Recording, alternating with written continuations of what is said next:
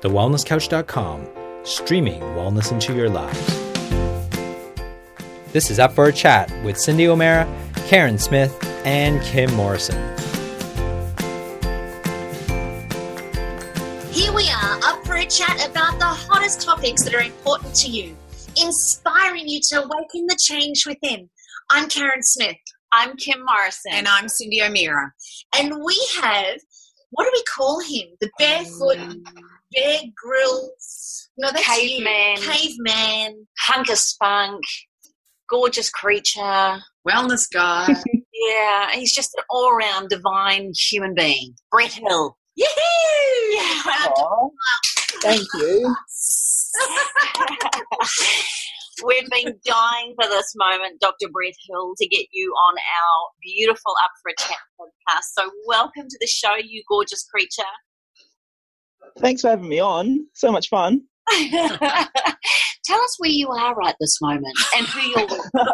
well, we are we're sitting in McDonald's right now. We um we, we spent last night we spent last night in a tent down at Christie's Beach because you know that's what we do. So I woke up in a tent this morning. Woke up, made myself some paleo pancakes, and uh, and then went searching for Wi-Fi. And so, uh, so we managed to find ourselves at McDonald's at Christie's Beach. So we're sitting in the corner of McDonald's for our Up for a Chat podcast. How's that?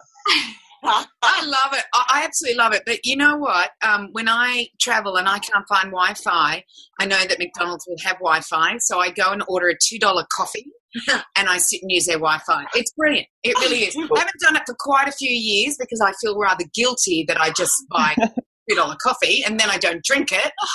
Um, but I'm with you, Brett. I'm with you. You, you do what you've got to do in order to get Wi-Fi. I, I, I, felt a bit dirty because I had to sign up for the account. I had, I had, to sign up for an account at McDonald's to get more than 30 minutes of Wi-Fi because I know you girls like to talk. So I thought, well, 30 minutes is just not going to be enough. So, uh, so I've actually had to sign up. So I know that I'll be getting all their awesome newsletters now. and and you're going to need to go and have a shower because that smell, that's going to be. you talking about me on McDonald's, Karen? Just pretty. For our beautiful listeners, I know a lot of them listen to you already on, on the Wellness Guys show. Can you give us a little bit of background as to who you are and how you came to being the Dr. Brett Hill? well, that could be a long story. Um, but the, the, short story is, I guess, that um, I was someone who grew up um, always wanting to help people. I always wanted to do something in health, even from a really young age. So I've got a drawing at home that my mum kept from when I was in year three. And I drew a little picture of myself. I was going to be a physiotherapist. That was where I was at, even at year three. So I always wanted to do something in health and help people. Um, I always loved nature. I always loved the outdoors. And so, um, you know, growing up, I did cubs and scouts and ventures. I loved camping. I loved fishing. I loved doing all that kind of stuff. And so, so I love nature. And so when I grew up and, and started thinking about what I wanted to do as a career, then taking a more natural approach to health just made heaps of sense to me. Um, and so that's what led me towards chiropractic. Um, and so as I as I started getting chiropractic, uh, you know, I noticed changes in my health that you know, even though I never thought of myself as a particularly sick kid, um, I kind of always was sick. I, you know, I wasn't in hospital, but I was on antibiotics probably about half a dozen times a year. I was always getting coughs and colds and infections. Um, I always had trouble sleeping. I was, I was a really bad sleeper and I was quite asthmatic.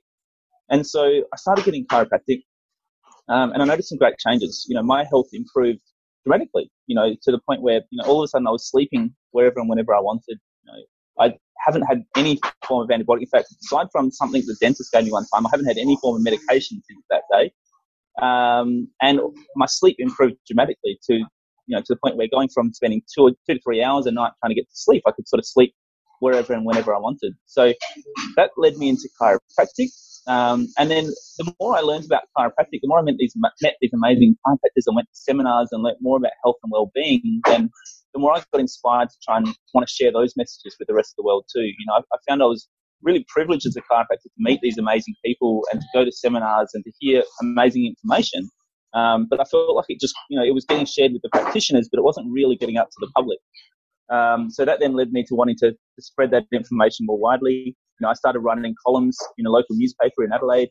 Um, that led me to be doing some radio stuff, uh, which led me to write a book, which led me to start a podcast show, um, and it kind of all just snowballed from there. You're pretty gorgeous, I have to say. And and I want to ask you from a personal level, do you feel like the Wellness Guys has an incredible platform for you to continue the message? Oh, the Wellness Guys is it's the coolest platform. I mean, the thing I love about the Wellness Guys is that we really had no idea what we were doing when we started. You know, I literally, you know, a week before we recorded our first podcast, I literally didn't know what a podcast was.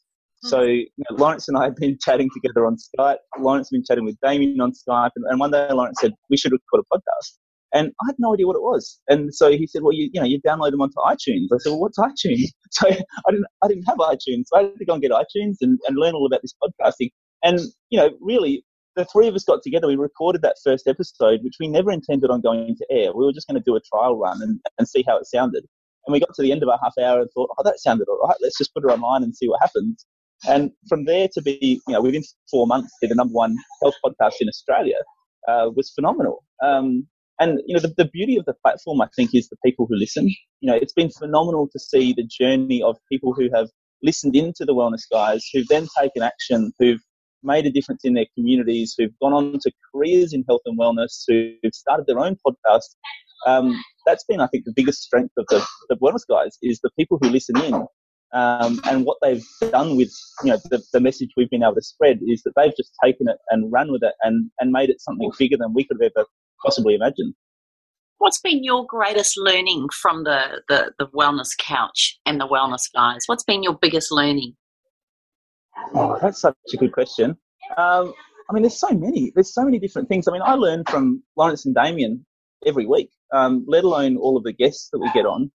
Um, but I think probably the probably the biggest learning from doing the wellness guys and the wellness couch is that there's just there's no there's no one right way of doing things. You know that, that everyone's so different, and there are these amazing people. You know, I remember doing an interview we did with a guy called Rich Roll, who's a vegan um, marathon runner, and uh, he's amazing, and he, he he's an amazing athlete. He performs amazingly well, um, and you know, and he's so vibrant and so healthy. He's you know very muscly, and and he's doing great, doing a vegan lifestyle, and, and it just makes you sit up and go, oh, that's right. You know, not everyone's the same. Not everyone needs to do the same. There's lots of different ways to skin the cat, and that's totally okay. Skinning cats? I'm not so sure about that. Just for you, Karen. Tell us um, a little bit about your Paleolithic lifestyle and your barefoot running. Tell us a little bit about how and why that's so important to you. Yeah, well, I think really that just all stems from my philosophy, you know, which really started as my chiropractic philosophy, you know, and one of the core tenets of our chiropractic philosophy is that your body needs no help, just no interference. You know, and I love that saying. You know, I, lo- I love that as a philosophy. It's, it's the idea that you know, our bodies evolved over millions and millions of years to be perfectly suited to the environment we were in. Um, and so we don't need to fix our bodies. We don't need to do anything to make them healthy again. We just need to return them to that natural state because health is actually a natural state. It's not something that we need to actively go out and create. If we can just remove the interference, if we can just give our bodies what it naturally needs and remove the things that it, that it doesn't naturally need, then our body's natural state is to be healthy. So for me, that led me to start thinking, well, you know, what is our body's natural state? What is a natural state for a human being? You know, what what did we evolve to require? And so, you know, that led me to start looking back at, I guess, you know, the anthropological records and say, well, you know, what were humans eating over the period of evolution? You know, we know that, you know, our genes have changed very little in the last hundred thousand years. Uh, you know, we also know that our epigenome has changed and our uh, microbiome has changed. So, you know, there's some new information coming out there in that regard. But you know, genetically we've changed very little in the last 100,000 years. And so looking at what we'd been eating historically just made a whole lot of sense to me. You know, in, in the same way, we didn't evolve wearing, you know, Asics Kayano runners. You know, we didn't evolve with built up structured shoes with arch support and stabilization and forefoot control and, you know, an inch heel at the back of the runner. That's just not we, what we evolved running in. You know, our natural state is to run barefoot, is to run without any assistance. And so it made sense me that you know our whole anatomy of our body had evolved in a way that was going to be suited to that, and that that would be the ideal way for us to move and to run. Um, so really, you know, everything I do comes from that core philosophy. You know that that flows through literally into the way I raise my kids, the way I shop, the way I exercise, the way I you know the way I work. Everything I do stems from that core philosophy and I know the way. Well, I, I, don't know the way you raise your kids, but I have had dinner with you and your children. and, um, and I, I, I remember the dinner. You know, we all sat around the table together, and and those children were as engaged with the conversation. And they're only young, your babies, aren't they? How old are they? Yeah, they're five and seven now, so they were probably four and six, I think, when you come over, Cindy. Yeah, they were, and they were so engaged in the conversation. And we talked. We actually talked about food, and and I wanted to try. Um, so Brett had made these gelatin um, gummy bears, I guess they were, and made Yeah. different t- flavored ones as a result of the juice that he used or the fruit that he used. And um, Yeah. so the kids were only allowed one. Oh, And I'm like going, oh, Brett, I want to try every single one of them. And I was feeling really guilty because the kids are only allowed one, and I wanted to try every single coloured one. She's just a big kid at heart, actually. Brett, what is You're making me sound like such a hard taskmaster. I've often I've often looked at you and you know you are a picture of health. You know you're tall, you stand up straight, you've got broad shoulders. Gorgeous. You are quite, Punk. yes, you are quite spunky. Um, I've often looked at you and thought, what is what does a normal day look like for you in terms of food? Because if, I, I dare say it's the direct opposite of mine. But I'm curious as to what that like. What does it look like for you, and what is your normal like? Even for exercise and all that. Like, what is a normal? Rituals. What are the things you do on a daily Yeah, basis? what what can you Go on, give it to Yeah.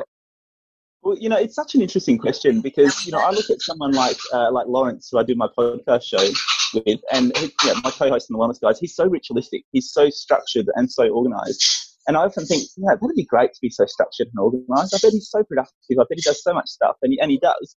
Um, and I'm kind of the exact opposite of that. So I'm I'm almost like no two days are the same for me. I'm I'm very um, I guess intuitive in how I do things. So for me, you know, I get up in the morning. Probably the one thing that I do do, or the two things that I probably do do consistently. Number one is I generally sleep in as long as I can get away with.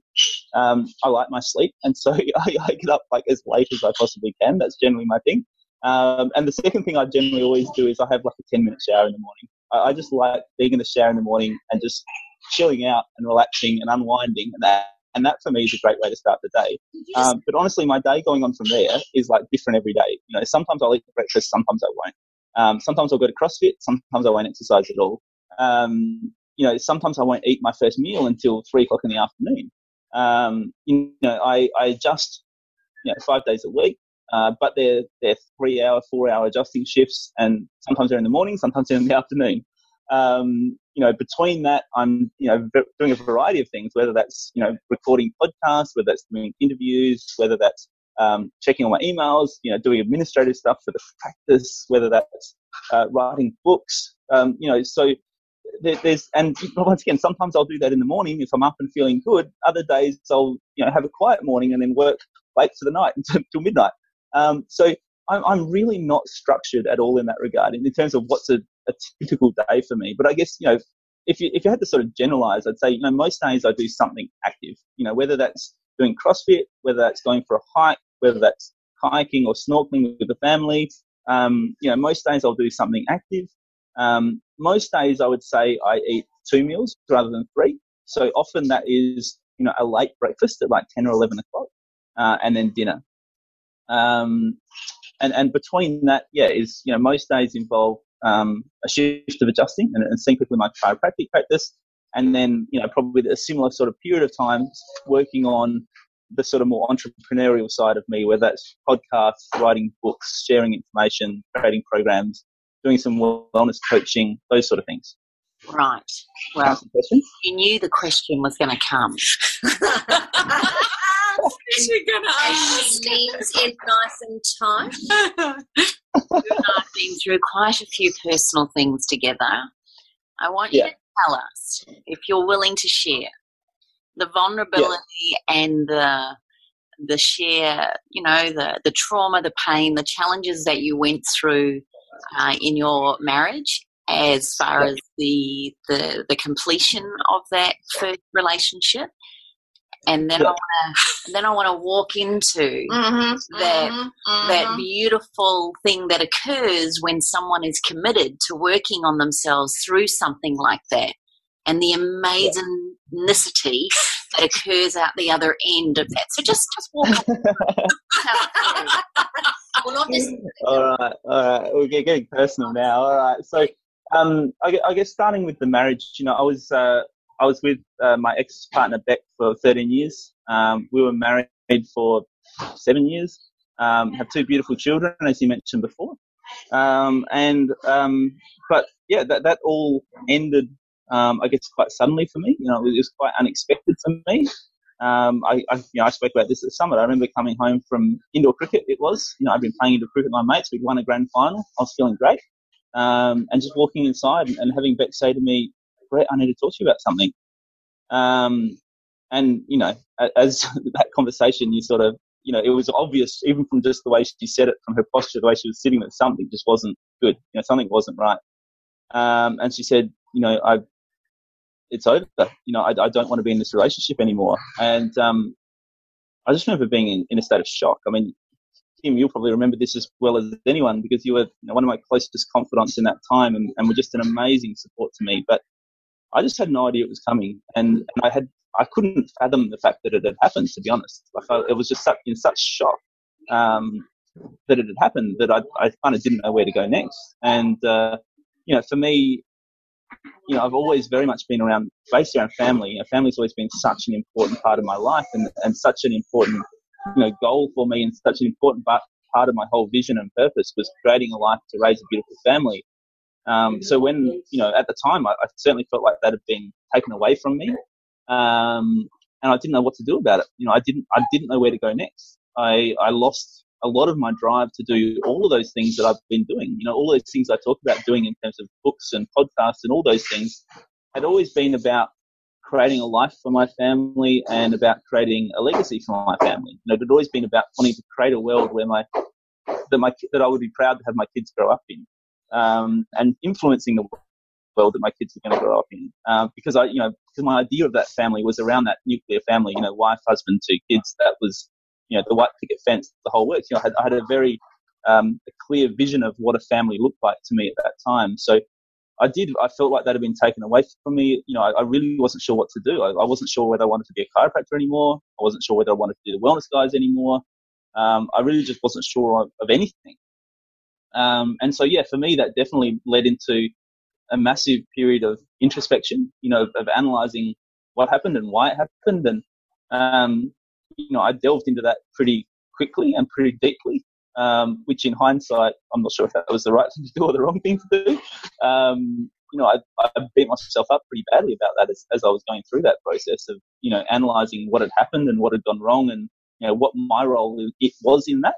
Um, you know, I certainly took full responsibility for my part in what happened and, and probably, to be honest, in the early days, took full responsibility for everyone's part in what happened. Um, and yeah, I, I guess, you know, I've, I realized at some stage that, you know, that that wasn't going to um, change, you know, that I was going to have to move forwards. Um, and so I guess for me, that was, that was really the only option was to move forwards. You know, I wasn't, you know, I, I, I could either sort of sit around and, and mope about it and feel bad about myself and, and sort of, I guess, play the victim around that, or I could decide that I wanted to move forwards and, and try and um, do better, I guess. Um, so yeah, I mean, I delved into so much stuff. You know, uh, you know, I did a lot of work on you know some of Byron Katie's work, which was fantastic. The work, um, which is wonderful. You know, I was reading books, I was listening to audios, I was listening to Up for Chat. That was that was definitely one of my uh, one of my favorites. You girls were like my pseudo girlfriends for a while there. I would, um, you know, I was kind of I was kind of missing that sort of connection and those conversations. And so I realized that, you know, I could listen in to my girlfriends on Up for a Chat and get some of those, you know, some of that philosophy and some of that connection, some of that conversation, which was fabulous. Um, and so, yeah, so I guess gradually I just sort of started working on and working through all of those issues that have been brought up by the, by the breakup of that relationship. You know, obviously, you know, self-esteem was probably a massive one of those that, that took a, a huge battering, um, just, you know, because of that process. Um, and, and maybe it was an issue before that happened. I, I would suggest. Um, and so, yeah, it's it's been a it's been a journey over the last you know three years, three and a bit years um, of really just doing a lot of self work. I guess uh, really trying to work on um, finding myself again as much as anything. Yeah. What, what, what would your advice to men out there going through a breakup? Because we could give everybody advice from a female's perspective. But yeah. what would be your greatest advice to men going through heartache or transition or challenges right now? What would be your biggest thing that you could impact them with? Uh, I would say the, the number one thing, without a doubt, would be to be kind to yourself. Um, you know, it's it's so easy to just uh, beat yourself up. You know, I, think one of the things I said at the summit was that you know there, there was a lot of things that were you know, I guess pointed out to me in that time, and a lot of things that became clear to me in that time, and a lot of things that said to me in that time. But by far the worst things that were done to me were done to be me by myself. Um, you know, I was beating myself up really badly. Um, you know, I was saying horrible things about myself. Um, and so, you know, I think I think that's true for most people. Is that the you know the, the worst things that happen are the things that you do to yourself. So I think for men, being kind to yourself is really important. Um, I would also say that being honest with yourself is really important. You know, so so really, you know, taking on board the criticism that comes, taking on board the feedback that comes, and being really honest about it. Um, and there's, there's two sides to that. You know, one side is that you need to be able to sort of man up and accept your responsibility in what happened, um, and accept that you're not perfect and that that's okay. Um, and so you have to really take responsibility for the things that you've done wrong and, and set about working on that and, and finding out why you did that and how you can do that better. Um, but at the same time, the, the, other half of the honesty is also understanding that there's two sides. You know, there's two there's two people in a relationship, and so you can't take 100% responsibility. You know, you only have a, ever have 50% responsibility for that relationship and for what happened. So understanding, you know, spending some time figuring out what's your responsibility and what someone else's was someone else's responsibility, um, so that you're not just totally beating yourself up and blaming yourself for everything either. Um, so I think I think being kind to yourself and being honest with yourself are probably the two most important things. And then, and then, when Brett, you should see her face. you should see her face. It's just pure mischief. then, and then, what happens when the heart expands and the heart is open and willing to be again? What, yeah. walks into one's life? well, it's it's true. I mean, it's. I think I think as much as anything, it, it's when you when you do do that work, um, and you do, I guess, work on on loving yourself. Really, is what it is. Is is working on being kind to yourself and then loving yourself. Um, it enables you to raise your self worth. Um, and so, you know, certainly my experience has been that that when my self worth has you know, become high, you know, when I feel like when it's gotten back to perhaps where it was beforehand or, or perhaps even higher than it was beforehand because of the work I've done is that it, it was literally almost the moment that that happened, the moment I made, I almost feel like I made that decision that I was worth it. Um, was that someone walked into my life and, and just, you know, the most perfect person who, who I'd actually known for four years um, and had you know had met, had spoken to, had had great conversations with previously, had never thought that it could possibly be anything more than that. Um, yeah, the, the amazing girl walked into my life, and it was just perfect. You know, the, the perfect person at the perfect time um, for me. Um, and uh, yeah, but but I definitely think it was you know, and someone who had been through a lot herself, um, and so you know, had done a lot of the same sort of work. You know, it was very much the case that we'd both done similar sort of work, and that was honestly that was what we bonded over at first, even before we were, um, you know, romantically involved, was bonding over some of that self work that we've done, um, and some of that growth that we've been through, and, and some of that, I guess, self love that we've developed. Um, and so I think when you do get yourself into that state of self love and self worth, you know, that's when you're then in a position to, to have a fantastic relationship, and I'm, I'm very lucky to have found one of those. Are you romantic, Brett? Can Am I romantic? Yes. Can, can a Paleolithic caveman and bare feet be romantic? We're interested. Yeah, I'm. I'm a pretty soft, soppy romantic actually. Like I, I think people think of me as a tough guy and a paleo guy and a crossfitter and a barefooter and, and think that I'm a, you know, rugged bloke who just kind of grunts and doesn't communicate. But I'm, I'm definitely not that. Like I've always been a very sensitive person, a very emotional person. Um, I think a romantic person. Um, Steph's agreeing next to me, Definitely. so apparently I get a tick Um, and so, um, yeah, and, and you know, the funny thing is that, that probably one of the biggest things that came out of me, the, the self love and the self worth stuff that I'd been doing was me acknowledging that that I'm a really sensitive guy and I'm an emotional guy, and that that's okay. Um, you know, I think for guys, we, we're told from a really young age that's not okay. You know, we're told that we have to man up and we have to be tough and that we have to get over it and that we have to stop crying and we have to, you know, stop being so soft. You know, there's a whole bunch of other words I could throw in there that are probably not appropriate for, for a chat show. Um, but, uh, you know, but we're told that. And, and I think one of the biggest realizations for me was that that it's okay to be a sensitive guy, that it's okay to be an emotional guy. You know, I, I kind of look back at my life and realize that that's always been me, and that's kind of always always been me when I've been at my best. You know, I, I was saying to someone just the other day, you know, growing up, I was always that kind of friend zone guy who the girls would all come to when they needed to chat with someone, because I was like the good friend who who could communicate and who could talk to people. And so I think part of what I've been through recently is realizing that, that that's actually one of my real strengths. And then that's something that's a, it's a good thing. It's not a bad thing. And that I should play to that strength more rather than trying to hide it. You know, I should just be myself and be that, you know, uh, I guess, yeah, more sensitive, more emotional, sometimes romantic guy. Um, and that's totally okay. And, and, what do you love about? I mean, we could say Steph because we all adore her as well, and, and, we think she's pretty extraordinary. And the way you two have connected, we were just talking before the show, is like, oh my gosh, magic. What is it about Steph, or as a woman, what is it in women that you respect the most, that you love, that you look to from a male's perspective? What is it that you want in a woman? Well, yeah, I mean, there's there's lots of things.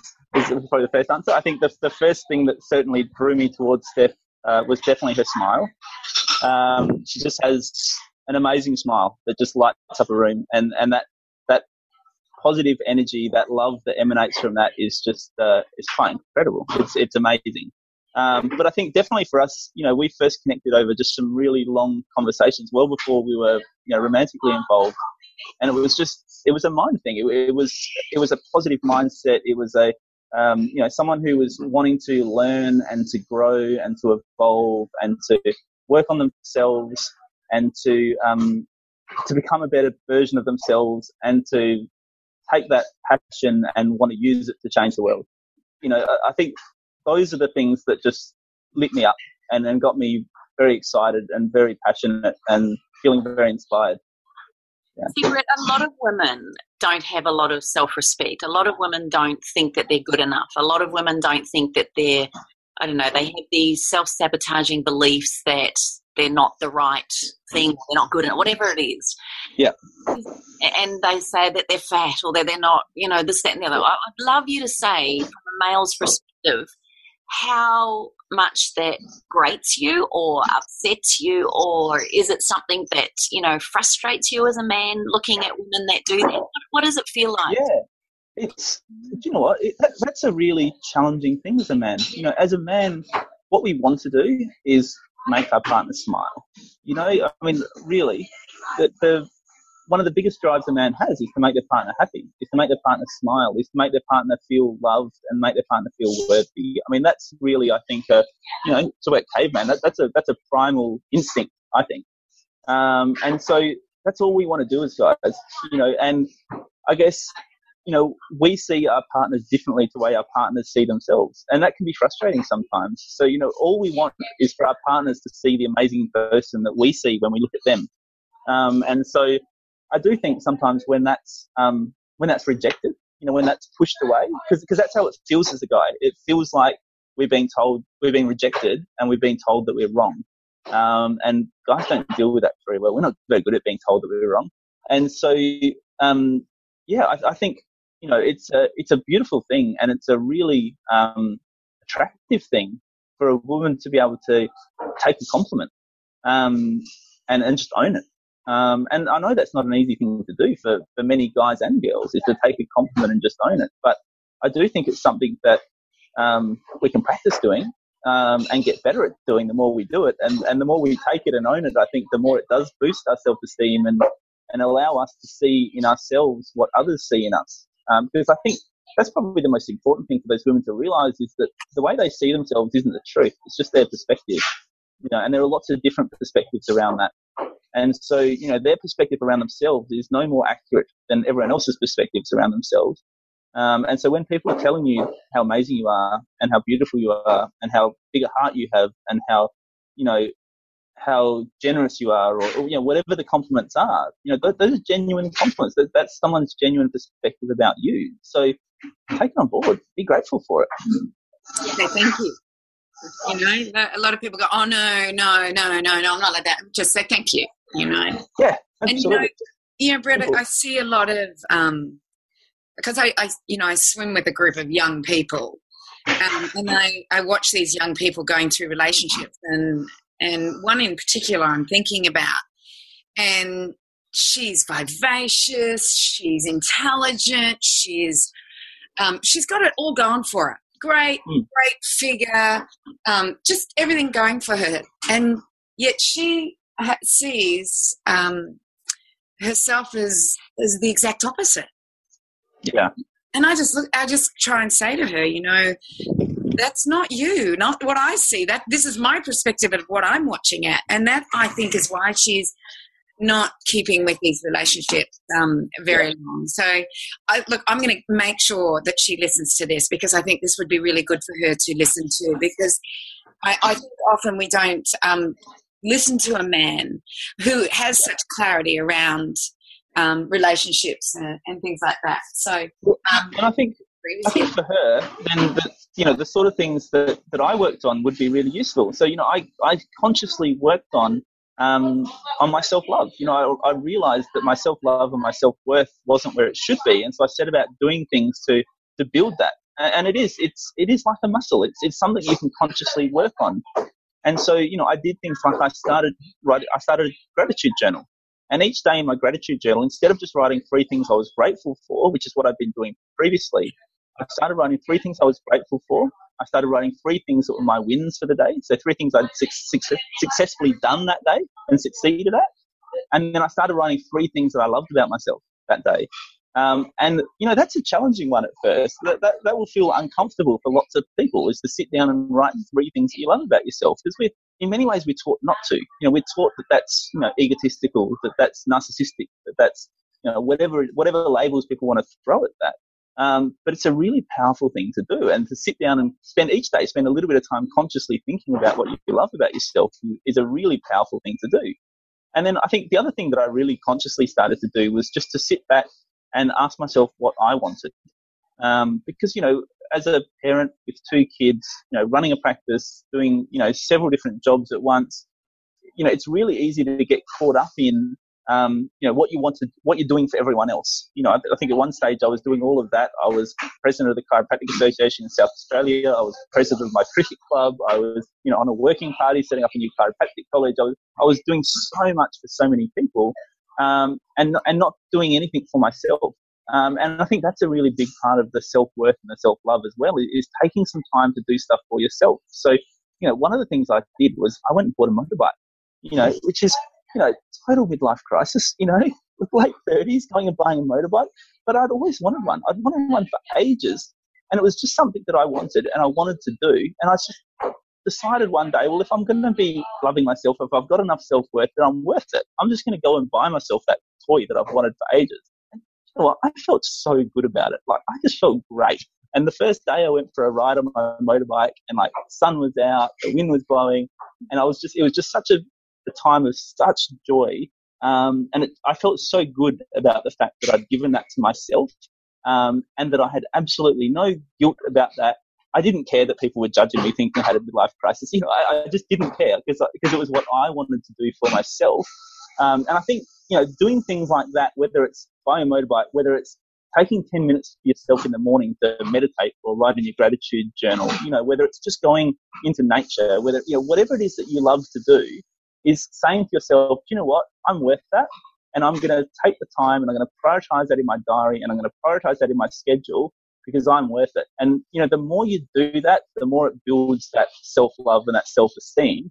Um, and that's what will get you into the position where you feel worthy. And then, as Cindy's saying, you, you, can, you can make different decisions about relationships, about career or about you know all aspects of your life from that position of self love because I think that really is what needs to come first. You know, Brett, the, the, the key, I think, is to be able to maintain all of those gifts back to yourself, even when you are in a relationship as well. So that then being in a relationship, you don't relinquish all of those things in order to be with another person. Yeah. You all, you, you, you place yourself first in every relationship so that then you've got more to give. And I, am curious to, to hear about how your kids have responded to this huge shift and change in you, as no doubt they would have seen a difference in you with the way that you are with yourself, but also, you know, as things move on with new relationships, and all those sorts of things. How have you, how have they seen a difference in you, and how have you managed that? Um, yeah, it's it's interesting. You know, I, I do feel like, um, in some ways, I feel guilty you know that over the last three years um, that I haven't been, I guess, the best version of myself. Um, you know, like I, I know that i am a good dad, and I know that I've been a good dad. Um, but also, you know, when I look back over the last three years, I, I know I could have been better as well. Um, and certainly, you know, in terms of, I guess, uh, you know, my levels of stress during that time, my levels of presence during that time, uh, my levels of self love during that time and, and, what I was role modeling for my kids. You know, I, I, look back at that at times and think, wow, you know, that I could have done better. Um, and I think that's perfectly normal and that's perfectly natural. You know, the, the key, I guess, is that I'm, I'm not beating myself up about that now. You know, I've, I've, I look at that and I think, you know what? I'm not perfect and that's okay. Um, and I'm, you know, I'm taking steps now to do, to be better and to do better. Um, because I think a big part of that for me and a big part of that drive to change for me really was looking at what I was role modeling to my kids and what I was, what that was going to be teaching them um, about relationships, about life, about work-life balance, about you know what you know their careers, about you know all aspects. You know what I was teaching them and what I was role modeling for them, and so you know I think for them certainly you know as as I've done that and as I've grown and and had more self worth, and I think that's definitely been a great experience for my kids. I, I definitely think that they've seen that, and you know, they I think that's allowed them to feel more at ease with themselves, um, which is a beautiful thing. Um, and so I think I think they they I mean, you know kids kids just pick up on energy so much. You know they pick up on your vibes, they pick up on your moods, they pick up on your emotions so much more than we ever possibly realize. I think, and so you know I think those changes that have occurred in me have then know, filter onto probably everyone else in my life, really, in a in a positive way. Um, which is the beautiful thing, I think, as Karen was saying, is is realizing that in some ways being selfish is kind of the most selfless thing you can do. You know that that when you do actually focus on loving yourself first um, and and putting yourself and your own happiness as a priority, then that's when you're actually able to really be there, truly be there for other people, and to give them the absolute best and as a particularly with kids to, to role model to them, you know, what that means to put yourself first and, you know, to have self love and have self worth. I think that's probably for me the biggest gift that I've gotten out of this whole process is to feel like I'm role modeling that for my kids um, makes me immensely proud. That's beautiful. And really, the key to that is recognizing that you actually matter. And you know, it just it, it always amazes me what we've got to go through as humans in terms of uh, a pain and suffering and separation and divorce or bankruptcy or you know whatever it is. We tend to seem we tend to have to go through these dramatic experiences just for us to get that wake up call to say actually hmm. you first. And when you put you first then everything else falls into place. But it's a tragedy that we've got to go through so much contrast before we can get that understanding and get that learning. Do you think you would have got to this place if you hadn't gone through the separation?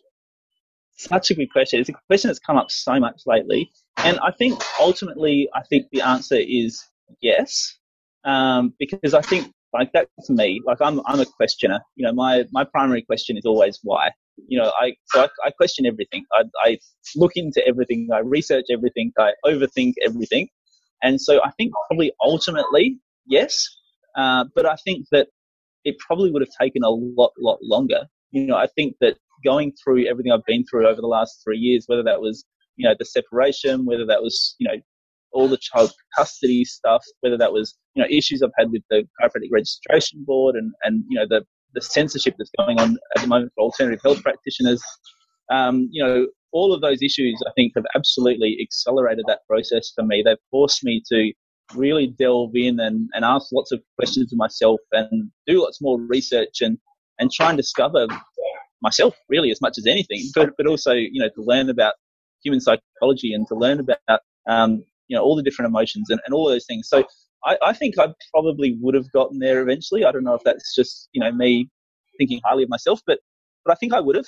And, um, but I think it probably would have taken longer without those stresses and challenges. And so, you know, I'm, I'm certainly able to look at all of those stresses and challenges now and be grateful for them and to see the role they played in me being where I am right now and to think, you know, I'm really grateful that that happened because it's totally worth it. Brett, I want to ask you a, a professional question. From a chiropractic point of view, why is chiropractic um, so challenged uh, in mainstream medicine, and what is the chiropractic profession doing about it? Well, good question. Um, I think the reason that we're so challenged is philosophy. So I think that it's, the, the problem is that, well, the problem and the, the beauty is that chiropractic has a totally different philosophy to mainstream medicine. So mainstream medicine has a very mechanistic model, and it's based around getting sick people well. And so, you know, we have a healthcare system that essentially, you know, we spend something like 2.7% of our healthcare budget on prevention, you know, and even that 2.7%, most of that is actually spent on early detection that we call prevention. It's not actually spent on prevention at all. So you know, we don't really have a healthcare system. We have a sick care system. And from the point of view of a sick care system, chiropractic doesn't make a lot of sense. You know, if, if you were to see kids in your practice from birth and you see them right throughout their lifetime and throughout that entire time, they're totally asymptomatic and they don't have any symptoms, they don't have any labeled conditions, they don't have any, you know, whatever. From a chiropractic perspective, that's a massive success story. You know, that's saying, isn't this wonderful? This this person has been able to perform at their best. They've been able to thrive throughout their lifetime. And, and that's a beautiful thing. That, that's our goal and that's our aim. But when you look at that from a medical perspective and, and your aim is to get sick people well, then it doesn't make sense. You know, you say, well, why would this why would this person be going to see the chiropractor? They're not sick. They don't need chiropractic. That that seems fraudulent. That seems like you're taking advantage of them. You're just taking their time and money um, for no good reason because they're not sick anyway. Um, and so I think it's a, philosoph- a philosophical difference. And, and the problem is that I think, well, part of the problem is that chiropractors have, haven't been expressing their philosophy as strongly as they should be.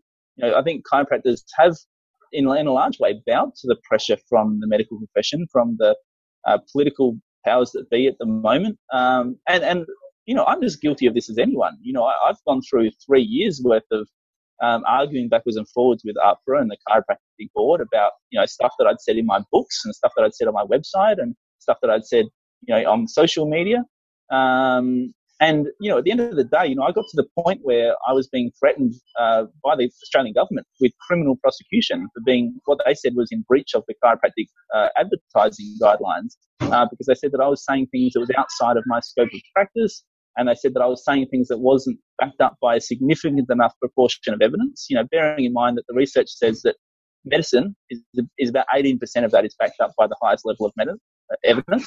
Um, so, you know, chiropractors certainly aren't alone in, in doing practices where the evidence hasn't yet caught up with um, where we'd like it to be. You know, once medicine's about 18%, they say chiropractic was about 15%. You know, so we, as chiropractors, because our philosophy is different, we get held to an entirely different standard of evidence, uh, entirely different requirements of proof, um, because we're seen as being different and outside of the mainstream.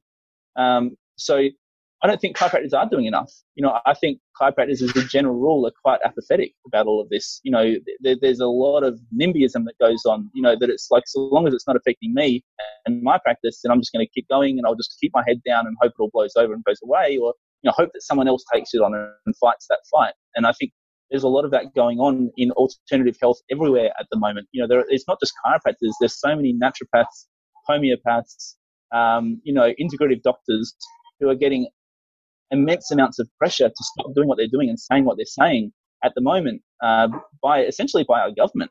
Um, and I think there's there's far too much apathy with the practitioners. You know, they need to band together and fight this because it's not okay. Uh, but I think also there's far too much apathy from the general public. You know, the, the studies show that you know about 80% of the Australian population seek some sort of alternative therapies. Now, I think if those people really knew what was at risk right now, if they really knew that they, you know, they could be limited access to chiropractors and naturopaths and homeopaths and all those sort of things, if they knew that they were missing out on the wealth of information that those practitioners have got to share, um, then I think they'd be more up in arms than they are. Um, and so I think it's the responsibility of everyone who's listening to this podcast to start getting in touch with your local member of parliament and saying, hey, what's this I hear about, you know, these practitioners getting censored? What, what's going on with AHPRA at the moment? And what are you going to do about it? Because I want to be able to see an alternative health practitioner and I want to be able to get advice that's different to the mainstream. Because quite frankly, I think that not allowing advice that's different to the mainstream is unscientific.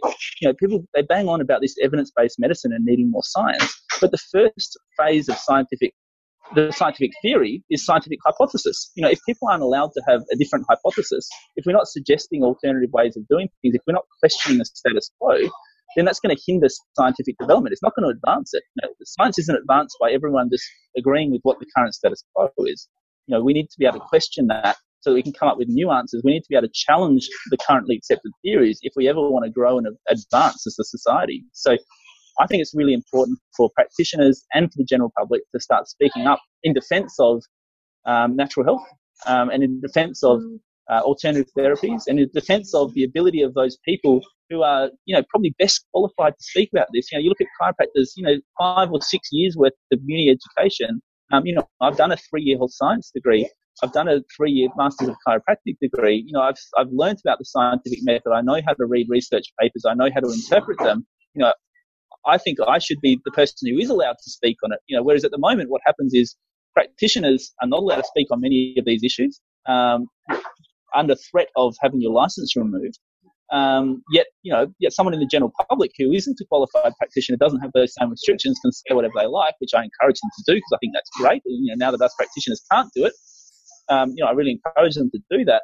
But, but I do think, you know, it's, it's a really dangerous and slippery slope we're on right now. And it's really at a tipping point right now where people need to start standing up for their rights and start standing up for their, you know, for freedom of expression and freedom of information when it comes to natural and alternative health. It's actually a ridiculous model that we, we now see that you know, people with degrees like um, yourself and Dr. Gary Fettke, who's a medical doctor, you know, a surgeon, who's been gagged yep. by AHPRA.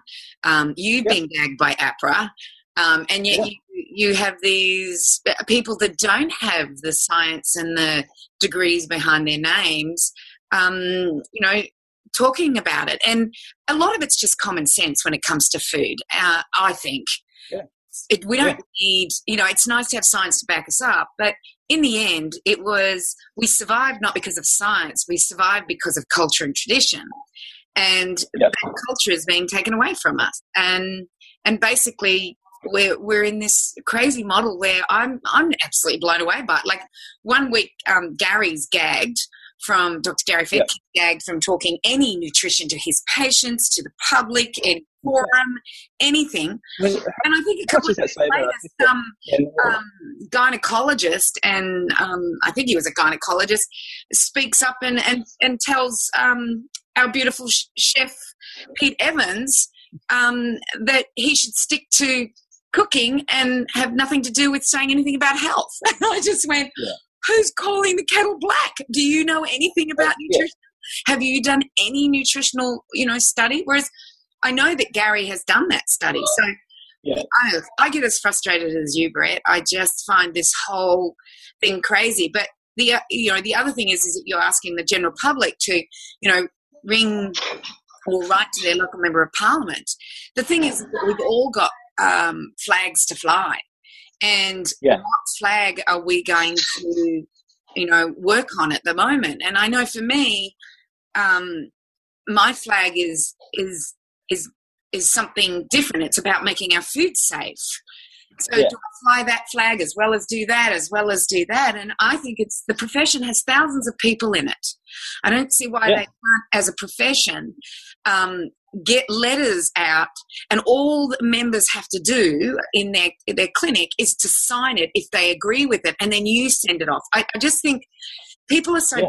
now that's what i'm finding if i want anything done i have to do everything except for the signature. Yeah. Yeah i think i think that's right. Uh, but unfortunately there, there's so much you know the the profession and the, particularly the political bodies that run the profession are under more pressure than anyone else you know, they're, they're under so much pressure from the, the government, from these you know so-called friends of science in medicine, you know, these these lobby groups who are um, who are wanting to protect their patch. Um, you know, they're putting immense amounts of pressure. So, you know, unfortunately, many of these associations at the moment are running scared.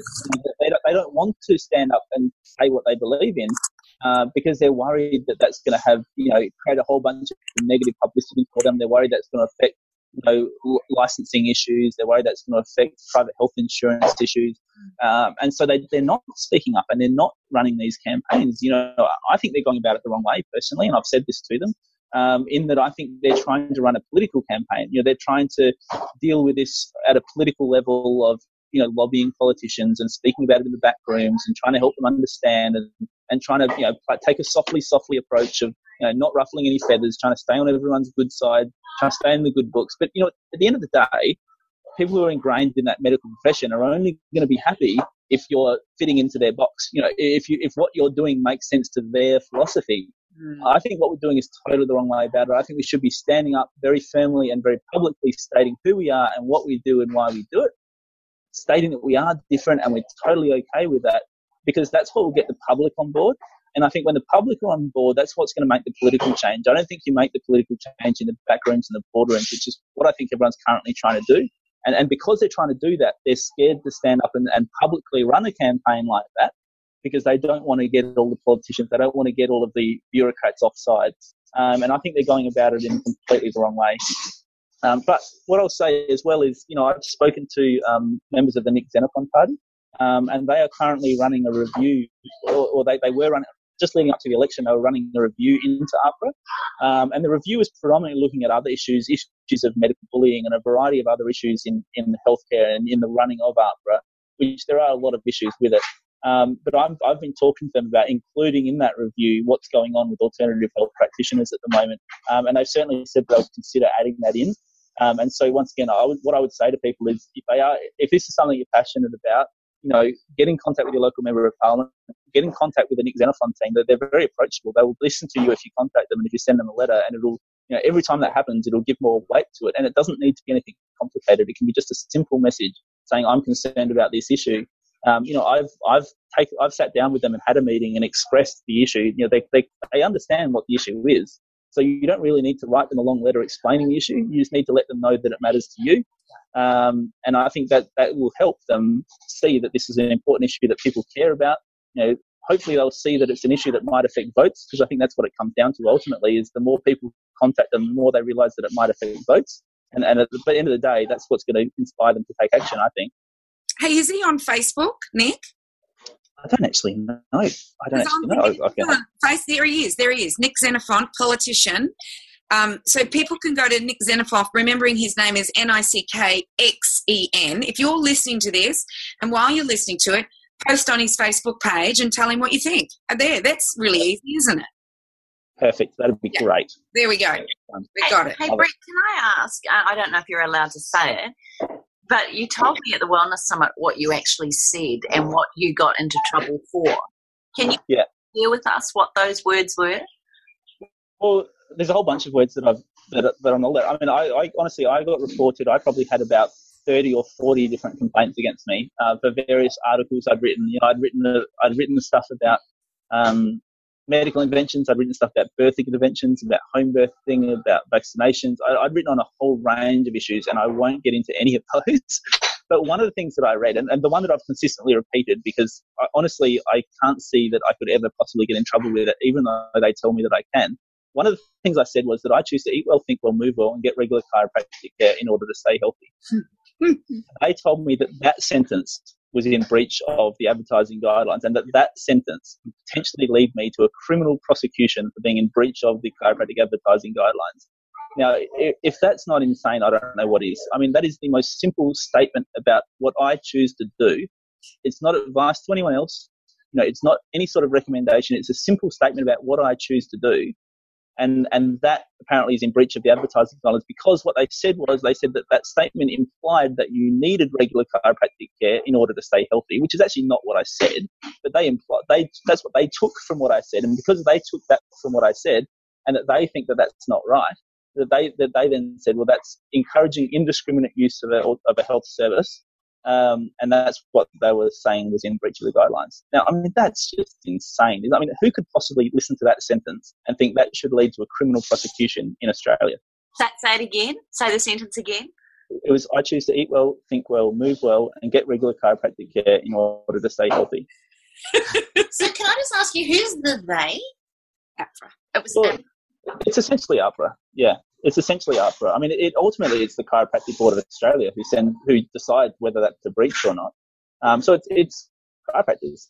Um, you know, certainly different chiropractors to me, um, but chiropractors um, who ultimately decide that. But, but obviously they they bear a lot of pressure from AHPRA about that. Um, and, and and AHPRA bear a lot of pressure from politicians, and politicians bear a lot of pressure from lobby groups like Friends of Science in Medicine and I dare say other lobby groups related to other industries who may well profit from people not being so well. Um, and so there's a there's a lot of pressure that comes down the chain. I think. And It's funny that you say that, Brett, because I'm sitting here thinking to myself, where does the money come in? Where does money Oh come yeah, this got nothing to do with anybody actually saying chiropractic is good or not good, whether Yeah. medical attention is good or not good. Some fat cat somewhere is Yeah. milking this for all that it's worth, and they are the ones that are holding the key to Yeah. whether anything, you know, to, to, Well, the expansion of absolutely. or not. Absolutely, because if you consider the fact that someone has sat down in order to make these reports against me, someone has sat down and read all 320 articles that I at the time had on my website.